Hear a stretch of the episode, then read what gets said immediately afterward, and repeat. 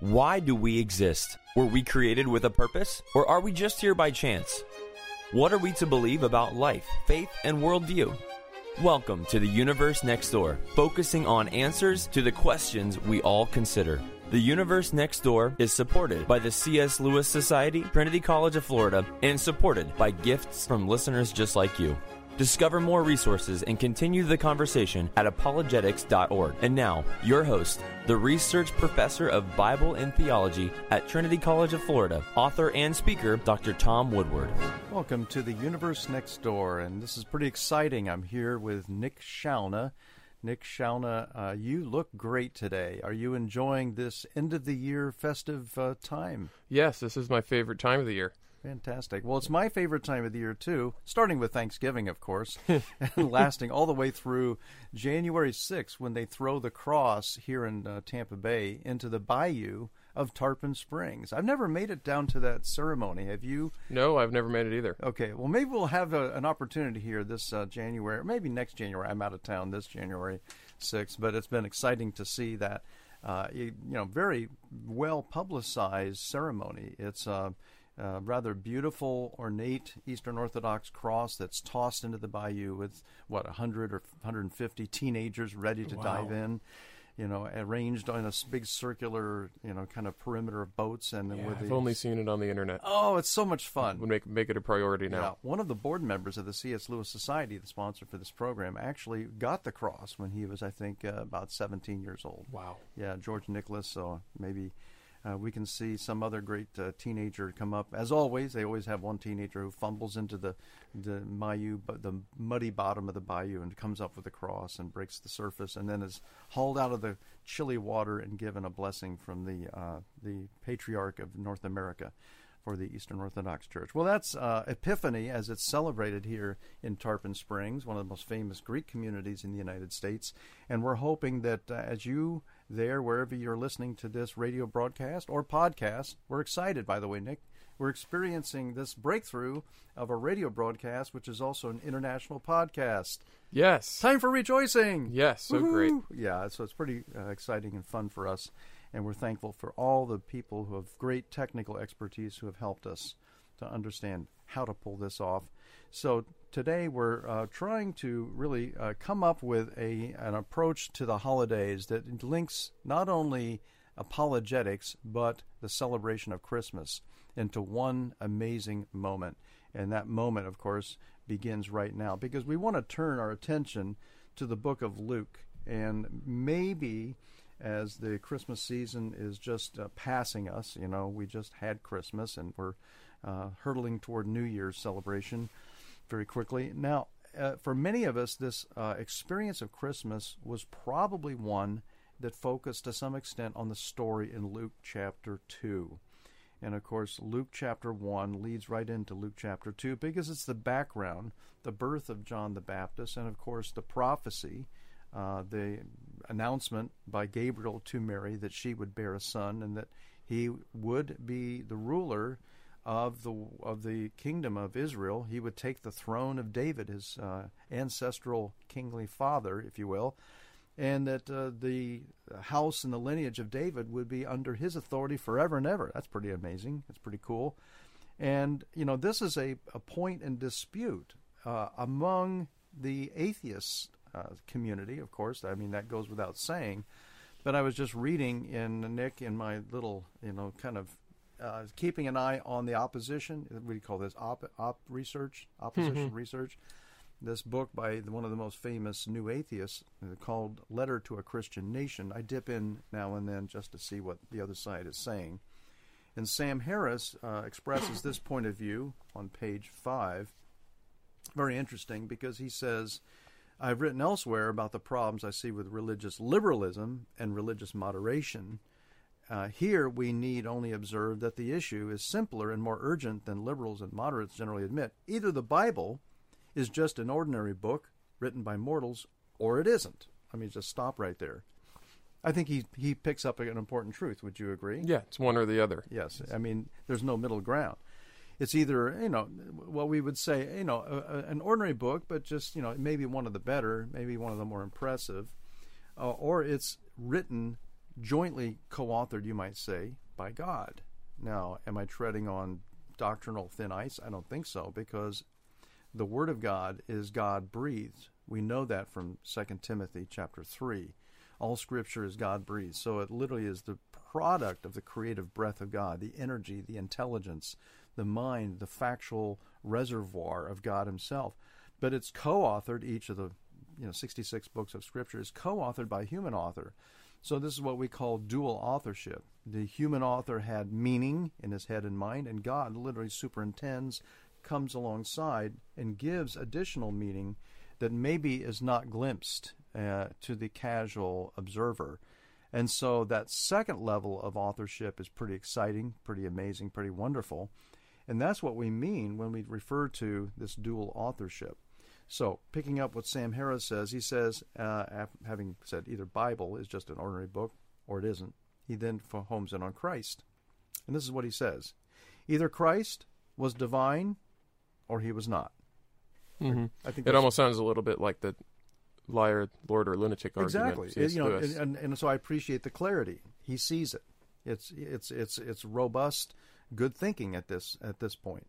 He says either Christ was divine or he was not. If the Bible is an ordinary book and Christ is an ordinary man, the basic doctrine of Christianity is false. And I would totally agree with Sam Harris, this famous new atheist.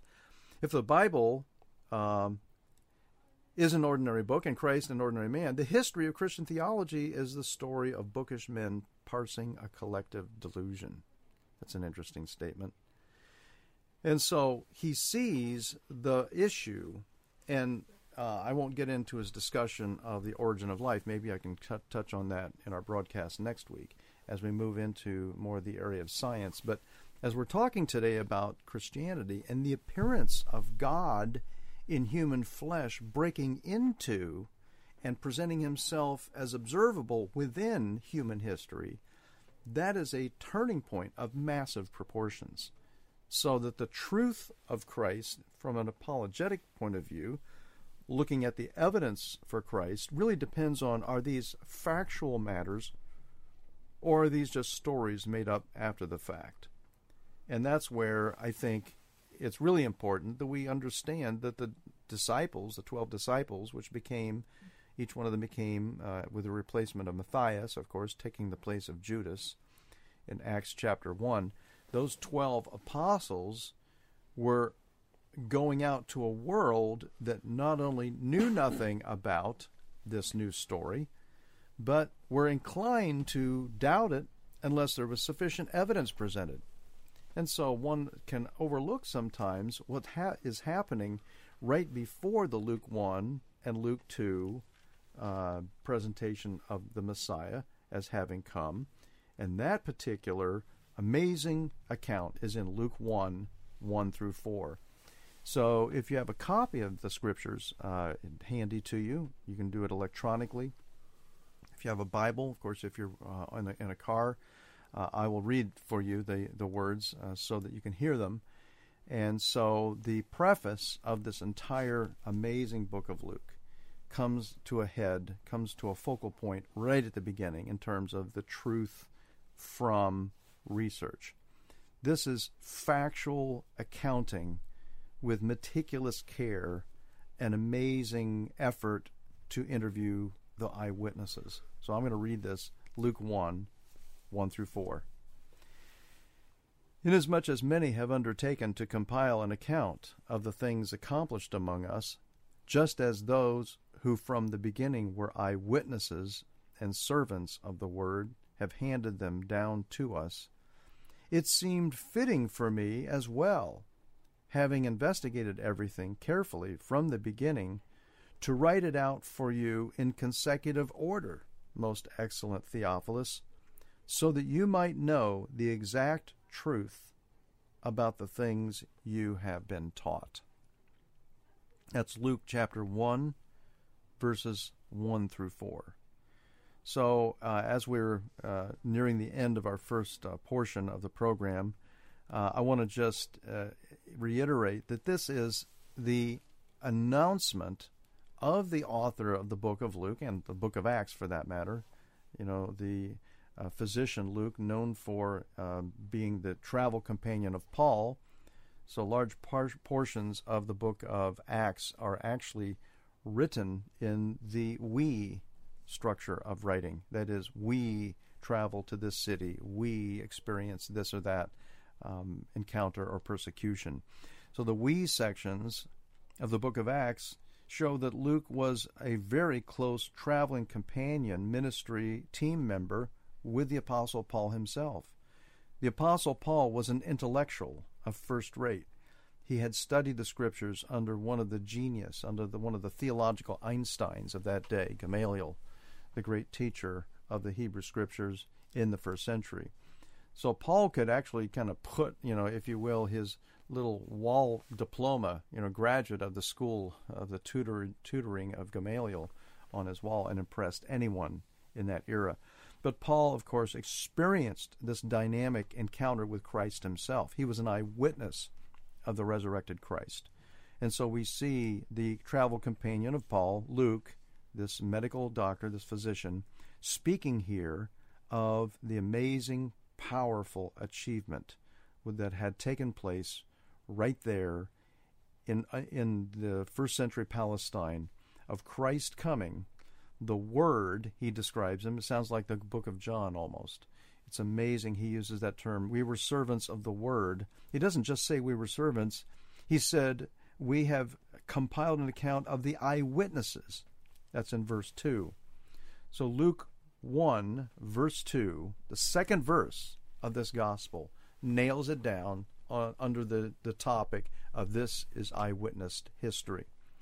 Next point he says in verse 3 we have carefully not only just checked out with the eyewitness, we've investigated. You know, I and everybody he talked with were, were a part of that process of, and the word is investigated everything, and he adds the word carefully. Think of meticulous research.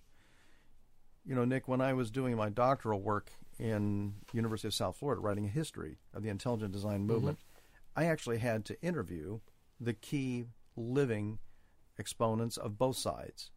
And one of the most interesting encounters was a professor of geology at the University of Chicago, David Raup.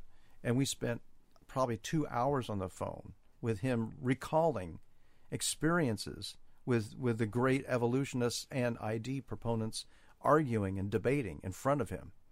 You can wow. imagine. I was pretty excited. Yeah. I, I wrote down every word. Wow. I mean, I was like a sponge, and I, I was, I'm thinking, I, I'm actually hearing eyewitnesses to history. And some of those details, a lot of those details went into chapters two, three, and four of my book, Doubts About Darwin. I even quoted a direct statement from David Raup about the excellence of Phil Johnson's scholarship, the father of intelligent design. It's a great book you wrote, by the way. Oh, thank you. um, and I was going to say that he, he's so thorough that a lot of scholars believe that he interviewed Mary herself, the mother of Jesus. And that's get... a really that's a good segue because we're going to get to the to the Mary story. We're going to touch on it briefly. I think it's extremely likely. I yeah. mean, like ninety nine point nine nine nine nine nine nine nine percent likely that that Luke had extensive hours hours. I mean, uh, writing down every detail of Mary's memory. And, and this was a guy who was not an apostle. He wasn't a follower of Christ early on, like the rest of the disciples. Right. And it's that's very interesting. And that makes it all the more amazing uh, when Absolutely. you think when when you think that that Luke had this opportunity to dive right into what we're seeing here, eyewitness history. And I'll just conclude this before we go into the Mary story after our break here. Uh, w- what we see here is that he's not only uh, uh, undertaken uh, this effort to compile an account. Okay, so he's not only checked out all the facts with the eyewitnesses, but that thirdly, he's investigating and has found it necessary everything carefully from the beginning. And then, fourthly, now he's written it out in consecutive order. And then, as if that was not enough, he says to his uh, intellectual colleague, you might think of his uh, the theologian, the student up in Rome, in all likelihood, this was sent to Theophilus in Rome. He says, I want to have you know, the purpose is in verse 4, so that you might know, and I love the words, the exact truth about the things that you've been taught. So, Paul, uh, w- working with Luke was gathering information and using it in his own ministry. The facts, ma'am, just the facts. Now that's probably that's a phrase not familiar to everybody, but if you've ever heard of the Dragnet program, I think it was Joe was the was the guy, you know, the lieutenant who was saying the facts, ma'am, just the facts. Okay, and that's what you know. Honestly, Luke, working alongside Paul, was really interviewing Mary. The facts, ma'am, the facts, and, you know every every jot and tittle, every detail of that memory. I want to put it down. I may not use all the details, but mm-hmm. I'm going to collect them, sift them through what we can put into a moderate yeah. sized account. Use what's needed. Use what's yeah. needed. There you go. And so, uh, what uh, we're, we're excited to see what has come about in the production of this account of not only the birth of Christ, but the prophetic environment leading up to it, the birth of John the Baptist, just before that. The birth of uh, Christ is like a part of a dual birth account. And so we're excited to be able to jump into the story of Mary and a little bit of the apologetics of the Christ child the birth of the Messiah, the coming of God into human flesh. So uh, we're going to take a, just a quick break here for me to announce that it's never too late for anybody who is um, able to go to our website to see our new web page. Our new web page is just uh, an amazing resource.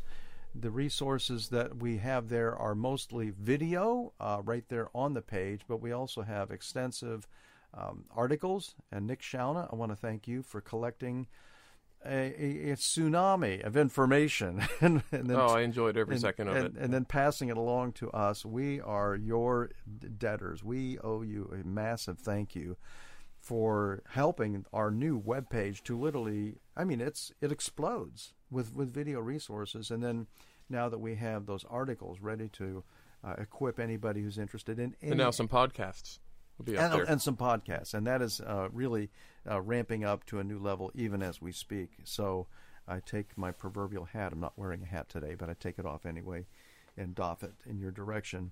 So we encourage you to go to apologetics.org. That's apologetics.org. And that will be, I think, an exciting venue for you to be equipped in every area of apologetics information and uh, resources that can encourage you and equip you to share your faith with others. And if you're checking out the Christian story, the, the Christian worldview, the Christian account of history, and want to know if Christ is real and if he's relevant for your life, we believe that, that the answer for that question is a, an astounding yes, overwhelmingly true, um, that Christ came to die in our place, loved us enough to bear the, the burden of our guilt and shame, uh, pay the penalty for our sin problems, which of course are like a massive cancer that not only affects each one of us but the entire human race. So Christ not only committed, as it were, to to rescue us, but after he had paid the penalty, he rose from the grave, and uh, as he had prophesied, as he had predicted. Talk about a testable prediction in science. That's what the Bible's filled uh, filled up with testable predictions. And so Christ did arise from the dead. Uh, he's seen by eyewitnesses that are listed all through the New Testament, especially in 1 Corinthians 15. There's a massive uh, intense list there of eyewitnesses, and the rest is history. The transformation of lives began not only with the, the coming of Christ, but it just blossomed and just rolled out through the Roman Empire and beyond in that first century environment. So it's been an exciting process for us to um, experience the joy and the transformation that comes with apologetics. So thank you again, Nick Shauna. Uh, now, after a little break, uh, doing the kind of pointer to apologetics.org and our video page. I want to just come back and spend a few more minutes. We've got about seven minutes left here, a little bit less. But I want to vis- revisit the story of Mary. We find Mary brought in in the opening uh, section of the book of Luke. Um, actually, the uh, the the section that begins the Mary story. I'm looking at it here is in verse 26. Uh, the sixth month, the angel Gabriel was sent from God to a city in Galilee called Nazareth to a virgin engaged to a man whose name was Joseph, of the descendants of David, and the virgin's name was Mary. And of course, uh, the angel uh, interrupts her flow of activity for the day and greets her with a startling, uh, very amazing greeting. It says, Hail, favored one, the Lord is with you. She was troubled. She was pondering what that might be. And then the angel Gabriel repeated, Do not be afraid, Mary, for you have found favor with God. And behold, you will conceive in your womb and bear a son, and you shall name him Jesus. He will be great and will be called the Son of the Most High, and the Lord God will give him the throne of his father David, and he will reign over the house of Jacob forever, and his kingdom will have no end. Mary, of course, responds saying, How can this be? I am a virgin. And the angel, of course, uh, with the well known answer, says, The agency of God Himself in the person of the Holy Spirit will come upon you, and the power of the Most High will overshadow you. And for that reason, the holy offspring shall be called the Son of God. And I love verse 37 because when she says, um, you know, she's like still pondering how this can be, the angel tells her about the pregnancy of her aged uh, relative Elizabeth, and then adds the comment, For nothing will be impossible with God. Don't you love that? Yes, I do. That's a takeaway. yes. Remind, remind yourself 10 times a day nothing is impossible with God. Even the creation of a new homepage for the apologetics.org website, mm. which you pulled off, and God was showing his power even through you, Nick. Thanks, thanks again for doing that. So, what we're trying to point out here is that there's a connection between Jesus and King David. You don't see it right there on the surface. But the three key terms that are used here in the prophecy, in Gabriel's announcement to Mary, the term um, reigning over the house of Jacob forever, the term his kingdom will have no end. So the house and the kingdom are mentioned. And in addition, uh, it says that the Lord God will give him the throne of his father David.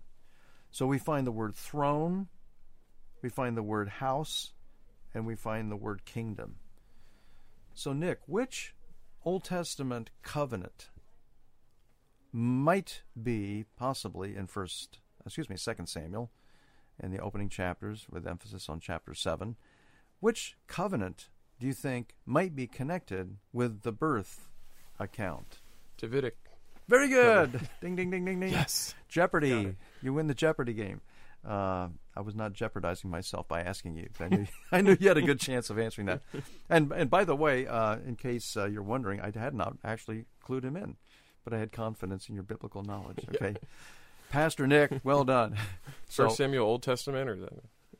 Yeah, that's funny. Yeah. Second Samuel is in the Old Testament. Thank you, brother. so no, but in in that amazing prophecy, you know, Nathan, of course, um, came back to King David with this uh, startling announcement: "You wanted to build God a house. Well, He wants to build you a house. You won't be building God's house physically, you know, the house, the temple, but He wants to establish for you a house, which means a dynasty." And so this dynasty, uh, which expands really uh, from beyond David to enco- encompass, his rule is over the entire kingdom of Israel, and his throne will last forever and ever. So we want to thank you for listening to the Universe Next Door. We and we um, are thankful that you are interested in apologetics. If you want to check out what we're doing right now in the new year and our plans for having Doug Axe come to Tampa Bay in April, just check us out under the upcoming events. And uh, just if you have any questions, just contact us. Information at apologetics.org. See you back here next week on The Universe Next Door. You've been listening to The Universe Next Door with Dr. Tom Woodward, sponsored by the C.S. Lewis Society and Trinity College of Florida, and supported through the gifts of listeners just like you. To gather resources, continue the conversation, and support The Universe Next Door with your financial gifts, go to apologetics.org. That's apologetics.org. And join us again next time as we continue to seek the truth about life, faith, and worldview in The Universe Next Door.